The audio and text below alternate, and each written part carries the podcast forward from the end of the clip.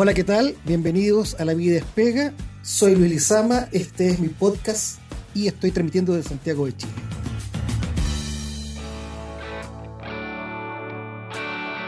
Es sabido que, por regla general, el término del contrato de trabajo, sea por renuncia o despido, pone fin a las obligaciones jurídicas que vinculaban al trabajador y al empleador. No obstante, es posible que las partes hayan pactado, durante la vigencia del contrato, ciertas cláusulas destinadas a regir una vez concluida la relación laboral. Estas cláusulas, denominadas de no competencia, habían sido objeto, hasta ahora, de escaso estudio en nuestro país. Pero en marzo de este año se publicó un libro que efectúa un completo análisis de este tema. Para hablar sobre este texto hemos invitado a su autor, el candidato doctor en Derecho por la Universidad de Chile, Sebastián Pizarro. Sebastián, muchas gracias por haber aceptado esta invitación a conversar sobre tu trabajo en nuestro podcast. Por favor, Luis, el honor es mío, el placer es mío, así que feliz de compartir algunas de las ideas que están en el libro. Bueno, pues Sebastián, muchas gracias por haber aceptado nuestra invitación y vamos al grano, ¿no? ¿Qué son las cláusulas de no competencia postcontractual en materia laboral? Perfecto, mira, es complejo definir algo cuando no está regulado. Si uno ve el escenario nacional, es posible encontrar la definición que entrega la Corte Suprema en un lejano 2011, en la que básicamente lo termina definiendo de la siguiente manera: una disposición contractual que limita la libertad de ejercer cierta actividad del empleado durante la relación laboral o cuando el contrato actual termina. En ella, dice la Corte, se recogen obligaciones de lealtad, exclusividad y confidencialidad. La verdad, las cosas, la definición no es muy feliz.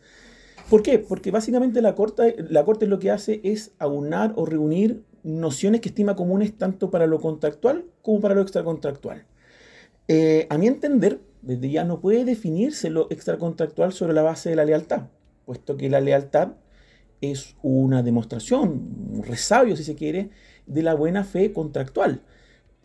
Por tanto, valga la redundancia, es un reducto y una característica de la relación laboral vigente.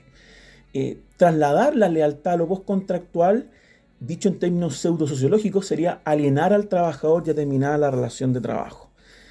Luego menciona la Corte exclusividad como base, lo cual también es errado porque la exclusividad apunta a un bien jurídico protegido por una cláusula distinta, un pacto distinto. ¿Cuál es el pacto de dedicación exclusiva? Ese pacto en razón del cual el trabajador se le impide laborar en simultáneo para otra empleador, afectando su posibilidad constitucional, por cierto, de pluriemplearse. En lo que sí podemos estar de acuerdo es el resguardo, la tutela de la confidencialidad, en específico de cuánta información corporativa, propiedad industrial, intelectual o sensible, el trabajador, por su especial consideración o posición en la empresa, puede acceder en razón de su trabajo. Y esto nos lleva a un elemento básico para obtener una mejor definición, pensando en la definición de la Corte Suprema, ¿no? El bien jurídico protegido, apuntar al bien jurídico protegido, el cual no puede ser la competencia leal al modo que lo entendemos tradicionalmente a partir del artículo 160, número 2, esta causal de término del contrato de trabajo por negociación incompatible, sino que derechamente el bien jurídico protegido sería la competencia diferencial. ¿Y qué es la competencia diferencial? Básicamente, desde la perspectiva de esta cláusula, sería evitar que un trabajador, por su particular posición dentro de la empresa, obtenga ventajas competitivas derivadas de su, número uno, sapiencia, y número dos, manejo de los procesos de producción.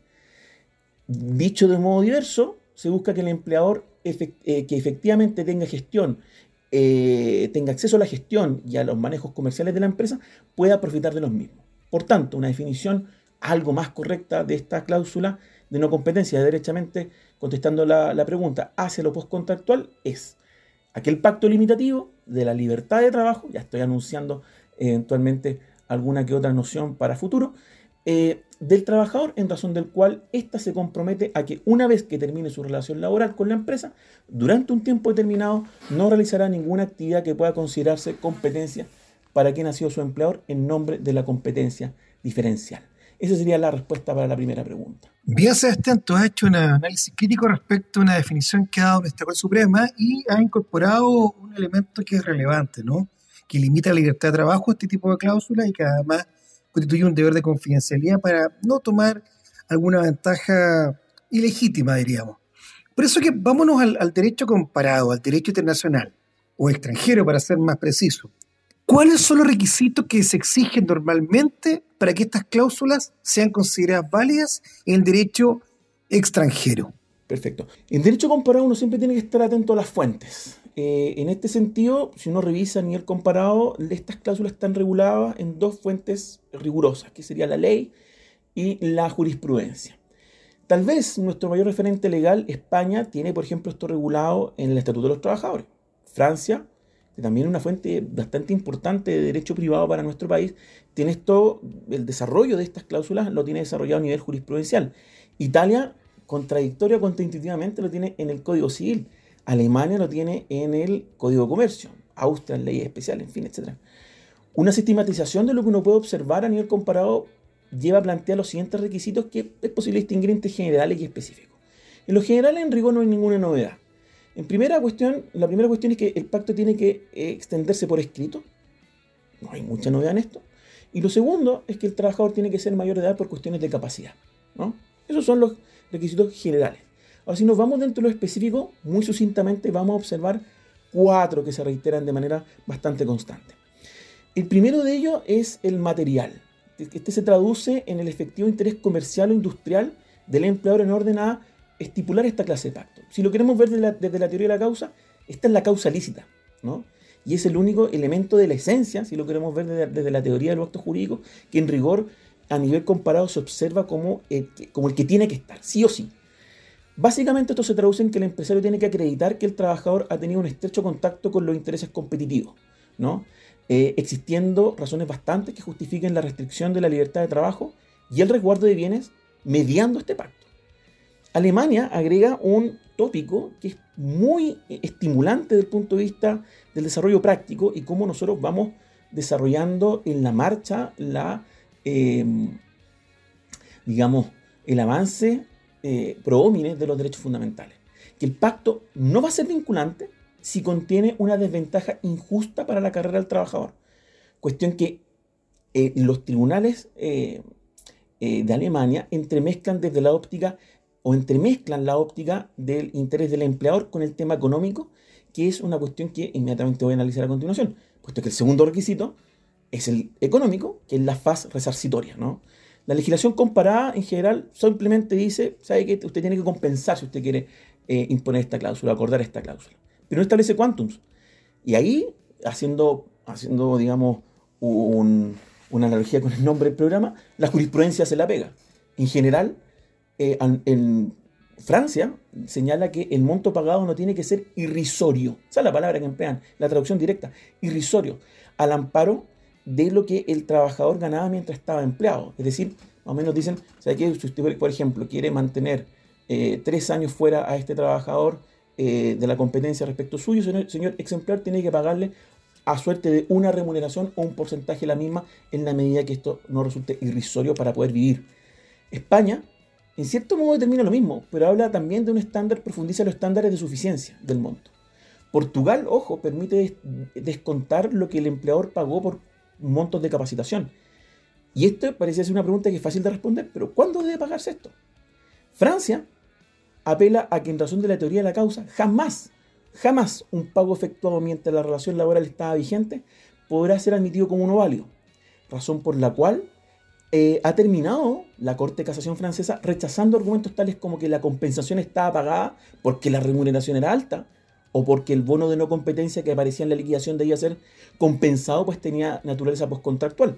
En ese escenario, el trabajador no debe devolver nada y el empleador debe proceder al pago de una compensación no irrisoria. Ajá. Y por cierto, se paga esta compensación independientemente si la causal de término del contrato es objetiva o subjetiva, es decir, ha incidido el trabajador en la misma. El tercer elemento es el temporal. Pacto tiene que tener una duración limitada. Y nuevamente, las legislaciones simplemente mencionan esto y la jurisprudencia es la que hace la pega desarrollando el requisito. Vámonos a la ley. España habla, distinguiendo de los trabajadores, habla de trabajadores técnicos que tendrían un tope de duración de 2 años y 6 meses para los demás trabajadores. Italia habla de 5 años tope para los ejecutivos y 3 para los demás. Portugal se arranca un poquitito de esta distinción y habla de los trabajadores que gozan de especial confianza y acceso a información privilegiada. Si el trabajador reúne estos caracteres, 3 años, y si no, simplemente 2. Alemania no distingue, 2 años. Y los demás países apelan un poco a lo que se señalaba al principio. Esto se va viendo según la racionalidad de la medida, la proporcionalidad. ¿Y desde cuándo consideramos o tenemos que contabilizar este plazo? Pregunta que también pareciera ser sumamente sencilla, pero no es tanto. Porque la jurisprudencia comparada en su integridad determina que este plazo solamente puede empezar a contabilizarse desde el momento en que se perfeccionan todos los requisitos. Y finalmente el más breve de todos es el requisito espacial, que en términos simples la limitación tiene que tener un espacio territorial definido, el cual va determinado básicamente por el hecho de que el empleador tiene que demostrar que tiene un ámbito de mercado definido y definible de manera objetiva en determinado espacio territorial. No es menor, o tal vez no es tan ridículo pensar que justamente un país de naturaleza administrativa federativa como es Brasil ha desarrollado mucho esto, por su naturaleza estadual. Brasil y su jurisprudencia lo han incluido en nombre de la proporcionalidad porque ven si finalmente la empresa se desarrolla en un estado y finalmente si es que no se desarrolla esa empresa en un lugar en específico, pues bien, el empleador no tiene la posibilidad de poderle negar que ese trabajador compita en su mismo giro en dicho estado. Eso es. Sebastián, tú nos has dicho que efectivamente hay algunas reglas que están consideradas en el derecho comparado. Has hablado de formalidades como escrituración, la capacidad legal. Ha señalado que además se requiere alguna justificación para establecer un límite a la competencia y nos ha hablado acerca de un quantum, un plazo e incluso además un ámbito territorial. La pregunta que viene ahora es, ¿cómo se han tratado en nuestro país por parte de los jueces y la Dirección del Trabajo estas cláusulas de no competencia? Bien, ahí hay que efectuar esa distinción que es muy correcta entre lo que la administración ha dicho o la entidad fiscalizadora ha dicho y nuestros tribunales.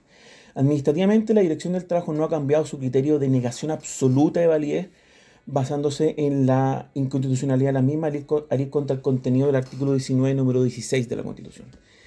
Este inicial argumento, que es del año 1992, ya tiene más de 30 años, sumó otro año 2001, año en el que los laboralistas sabemos se incorporó derechamente con muchos bríos dentro de nuestra dogmática administrativa el efecto horizontal de los derechos fundamentales. Ya en junio del 2009, la Dirección del Trabajo elabora un dictamen elemental, ¿no?, que suscribe de manera explícita la existencia de colisiones de derechos fundamentales. Y justamente este dictamen es uno sobre el cual este ente administrativo se sustenta en julio, al mes siguiente, del año 2009, para resolver justamente una consulta que se le efectúa. Termina resolviendo, la consulta a través de la aplicación de la proporcionalidad y su subprincipio, una consulta relativa a la legalidad del pacto, señalando que este tema significa una colisión de derechos fundamentales que el legislador no resuelve. Ahora, si nos vamos para la jurisprudencia judicial, por su parte, aquí hay 2 etapas que son muy distinguibles y que en rigor son 2 etapas que son elementales cuando uno revisa un caso en particular, que es el caso Bordachar. Pero bueno, ya voy llegando un poquito a eso. La primera década del 2000, ¿no?, el tribunal que fue llamado a resolver estos conflictos era uno con competencia civil. Este tribunal civil no hacía observación alguna en relación al plazo de vigencia de la obligación. Lo que estamos viendo recién a nivel comparado no hacía ninguna de esas disquisiciones. Pero sí revisó si acaso el pacto se encontraba conforme al derecho público chileno.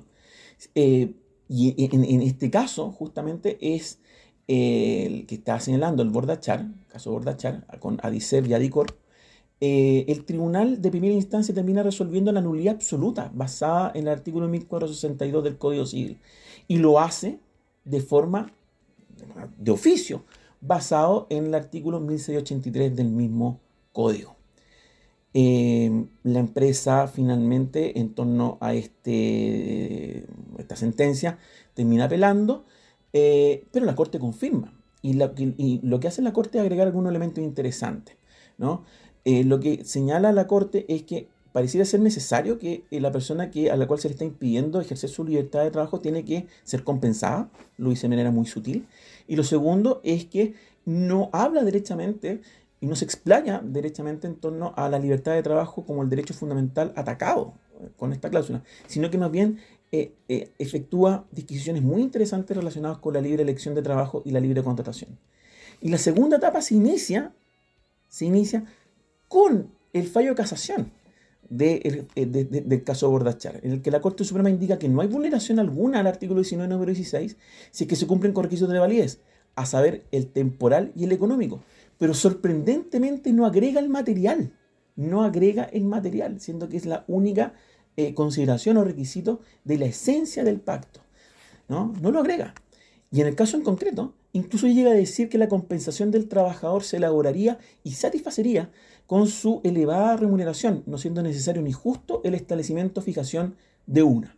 Algo que, al amparo de lo que estábamos revisando a nivel comparado, sería impensadísimo. Y ahora, con la reforma procesal laboral, una que se supone estaría cimentada sobre el respeto de los derechos fundamentales de los trabajadores, se observa una admisibilidad absoluta de esta cláusula, no observando los jueces infracción alguna al artículo 19, número 16 de la Constitución.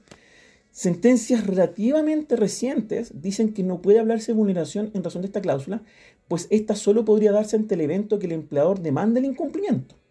Que estos temas postcontractuales superan la vigencia de los derechos laborales al amparo del artículo 5º, inciso 2 del Código del Trabajo. Lo que no hacen los tribunales es preguntarse si es que acaso es legítimo, desde un punto de vista estrictamente jurídico, admitir instituciones en cuya raíz descansan limitaciones a los derechos fundamentales que distan de cumplir con los requisitos de validez para restringirlo. Allí es donde finalmente el derecho del trabajo no hace muy bien el trabajo. Porque, ¿y a quién tenemos que recurrir? Bueno, nos gusta o no, los constitucionalistas. Nuestros primos hermanos constitucionalistas hablan en esta clase de casos de limitaciones fácticas a los derechos fundamentales. ¿Y qué son estas cuestiones? Son todas aquellas limitaciones, todas aquellas restricciones a estos derechos que, si bien no cumplen con las condiciones que tienen que tener para que tienen que revestir para su validez, igualmente son establecidas o aceptadas como formalmente legítimas por órganos del Estado. Pienses en la limitación más notoria a este respecto, que es la que establece el propio artículo 19, número 16. Comillas. Ninguna clase de trabajo puede ser prohibida, salvo que se oponga a la moral, a la seguridad, a la salubridad pública, que lo exija la internacional y una ley así lo declare. Nada de aquello se da a propósito de esta cláusula. Nada. Un juez no es el llamado constitucional y legalmente a validar restricciones a los derechos fundamentales como la que representa esta clase de cláusula. Sin regulación legal en Chile, pasándose por alto la rigurosa legalidad interna e internacional existente cuando de limitaciones a estos derechos se trata. Sebastián, bueno, ha sido categórico, ¿no? Aquí hay una suerte como de dos criterios, ¿no? Uno absoluto, que se ha mantenido por 30 años, de la ADT, que sostiene efectivamente que esta cláusula de no competencia lesiona la libertad de trabajo y en consecuencia sería inconstitucional. Y otra, digamos, que ha dado lugar a una discusión en la cual ha habido apertura para permitir justamente su incorporación y aplicación. En tu texto sostienes de una manera también bien categórica que estas cláusulas atentan contra la libertad de trabajo y que además van contra el carácter tuitivo, protector del derecho laboral, y que por ello deberían ser restringidas en su pacto y aplicación. ¿Por qué sostienes tal afirmación? Sí, bueno, a ver, cuando uno menciona finalmente que las cláusulas atentan contra la libertad de trabajo, uno tiene que inmediatamente pensar por qué, ¿no es cierto? La última ratio, cuando finalmente el empleador desea proteger determinados bienes que son sumamente legítimos, que plantee el tutelarlos, como son la información que él considera sensible, su propiedad intelectual, industrial, etcétera, secretos industriales, etcétera. ¿Por qué tiene uno que pensar que necesariamente y proporcionalmente es válido justificar que un trabajador debe dejar de trabajar en algo o en una función o en una materia, ¿no?, en la que se ha desarrollado por eventualmente largo tiempo? Ese es el punto, y ese es un punto que a nivel comparado se discute y que finalmente si uno lo traslada a la discusión constitucional en Chile, esta no se ha dado. Considero en la especie que cuando estamos hablando de esta clase de cláusulas, más allá de los argumentos que también suscribo en su mayoría, que da la Dirección del Trabajo, hay que tener en consideración sobre todo si acaso estamos en presencia de una cláusula que proporcionalmente y de manera razonable sea necesaria para el fin buscado. En este sentido, uno podría llegar a decir que pareciera ser si uno va considerando que el derecho es uno, si uno va observando diferentes ámbitos de desarrollo del derecho con atingencia a esta materia, uno puede decir que pareciera ser que sí, es la única forma. Yo estoy en desacuerdo con esa visión, particularmente cuando superamos el primer umbral. Si uno mira el artículo 284 del Código Penal, que sería básicamente el hacer públicos determinados secretos industriales, veremos que pareciera ser no es algo que no es muy sexy, derechamente, para un empleador traer a colación la sede penal, porque en rigor estamos hablando de presidios particularmente menores y multas que en verdad no se acercan ni siquiera a el daño patrimonial que esto podría causar. Una competencia diferencial afectada como la que podría darse por incumplir el pacto. Pareciera ser entonces, si observamos lo penal, claro, limitemos la libertad. Pero fíjense, como insisto, el derecho es uno, la ley 19.039, que es aplicable a los privilegios industriales y protección de los derechos de propiedad industrial, lo que hace precisamente es que sin perjuicio de la responsabilidad penal de quien anda publicando, haciendo públicos determinados secretos industriales, permite ciertamente el resarcimiento en sede civil, asociando directamente el quantum indemnizatorio a lo defraudado. Por tanto, uno podría decir que, si bien lo penal no es suficiente, también la ley de propiedad industrial, que básicamente tutelaría ciertas cuestiones que el empleador, o a esta altura el ex empleador, buscaría bien resguardar, da soluciones sumamente satisfactorias para poder buscar la responsabilidad de quien infringe un pacto de esta naturaleza. No hay que olvidar tampoco que no se puede descartar la posibilidad que el ex empleador pueda perseguir la responsabilidad personal del ex trabajador, pero también puede perseguir la responsabilidad por rebote de quien lo ha contratado y está profitando de los conocimientos y, en fin, todo el bagaje que él procura resguardar. Y en el fondo podemos perseguir al pez más grande, ¿no? Entonces, en ese sentido, raya para la suma, uno podría decir, uno podría plantear la pregunta, o mejor dicho, la respuesta a esa pregunta con otra pregunta. Es decir, ¿por qué siempre la libertad de trabajo tiene que ser la llamada a sustentar una, ¿no es cierto?, una tutela de bienes que son sumamente justificables en orden a ser protegidos? Pero ¿por qué tengo que dejar a una persona inhibida de poder trabajar eventualmente en algo que ya se ha desarrollado largamente y que finalmente se lo ha ganado con su propio esfuerzo, ¿no? Creo que hay un problema relacionado con la proporcionalidad de la medida. Y ciertamente, más allá de estas consideraciones, no hay que olvidar lo que venía señalando hace unos minutos atrás, que es el tema del el sistema de fuente que está detrás. Que creo que el derecho chileno no ha comprendido bien, en el fondo, que cuando los jueces resuelven este tipo de cuestiones, no existiendo regulaciones específicas, están amparando limitaciones fácticas, ¿no? Lo cual va más allá de lo tolerable dentro de un Estado de Derecho.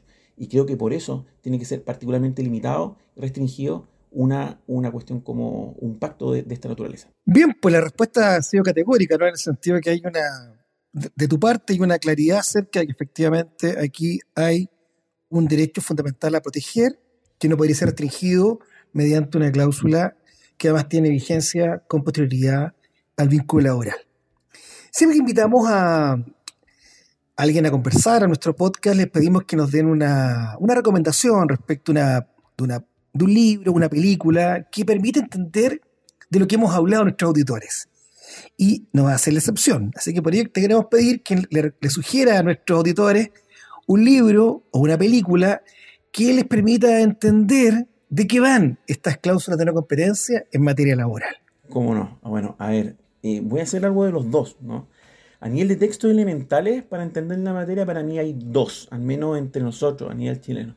Uno, el artículo de gran amigo profesor, que es Alfredo Sierra, sobre cláusulas de no competencia postcontractual, que fue publicado ya hace algún tiempo en la revista Ius et Praxis de la Universidad de Talca. Y otro texto que me parece, digamos, de avanzada, porque este ya es un texto que es bastante antiguo, pero es muy lúcido, muy, muy, muy interesante, es la tesis de magíster del profesor de la Universidad del Desarrollo, Jorge Ogalde, que ambos, digamos, derechamente inspiraron gran parte de lo que es mi libro. Bueno, si es que alguien queda con ganas de leer algo más, lo invito cordialmente a leer el libro mío. Pero eso en torno al libro. Y lo que a nivel de película, bueno, no hay películas que traten sobre el tema, pero sí puedo traer a la memoria de quien desea hacerlo escenas en las que la imposibilidad de poder elaborar, trabajar en cuanto nos gusta y no hemos perfeccionado, permean fuertemente en el modo que nos conducimos, que creo yo que es el fondo de las cláusulas de no competencia postcontractual, el que te inhiban, ¿no es cierto?, a poder trabajar en el giro de la empresa en la que uno se desarrolló, aprendió a hacer cosas, en fin, más allá del tema material, espacial, económico, son cuestiones que nos permean fuertemente en la manera que nos conducimos y somos. En este sentido, creo que hay escenas muy gráficas en la película El luchador, que es del director Darren Aronofsky, que tiene imágenes particularmente gráficas al respecto. No voy a spoilear absolutamente nada en torno a la película, solamente decir que hay una escena en la que un luchador, curtido luchador, retirado luchador, tiene que terminar en un supermercado vendiendo algunas que otras delicatessen en el fondo. Pero se nota su frustración en torno a no poder desarrollarse en lo que él desea. Algo de ello tiene este tipo de cláusula.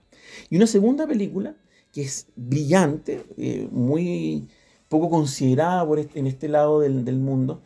Y una película que yo recomiendo mucho, independientemente si uno finalmente dice, oye, esto no tiene nada que ver con las cláusulas no competencia, sí lo tiene que ver, que es Los Lunes al Sol, que es una película que es ganadora del Goya español, actuada brillantemente por Javier Bardem, en la que su director nos dice explícitamente que es una película o una historia de fracasados ante el desempleo y la reinvención forzada luego de trabajar mucho tiempo en el astillero de la ciudad. Justamente también, haciendo la metáfora, uno puede encontrar mucho de esto en las cláusulas de no competencia postcontractual.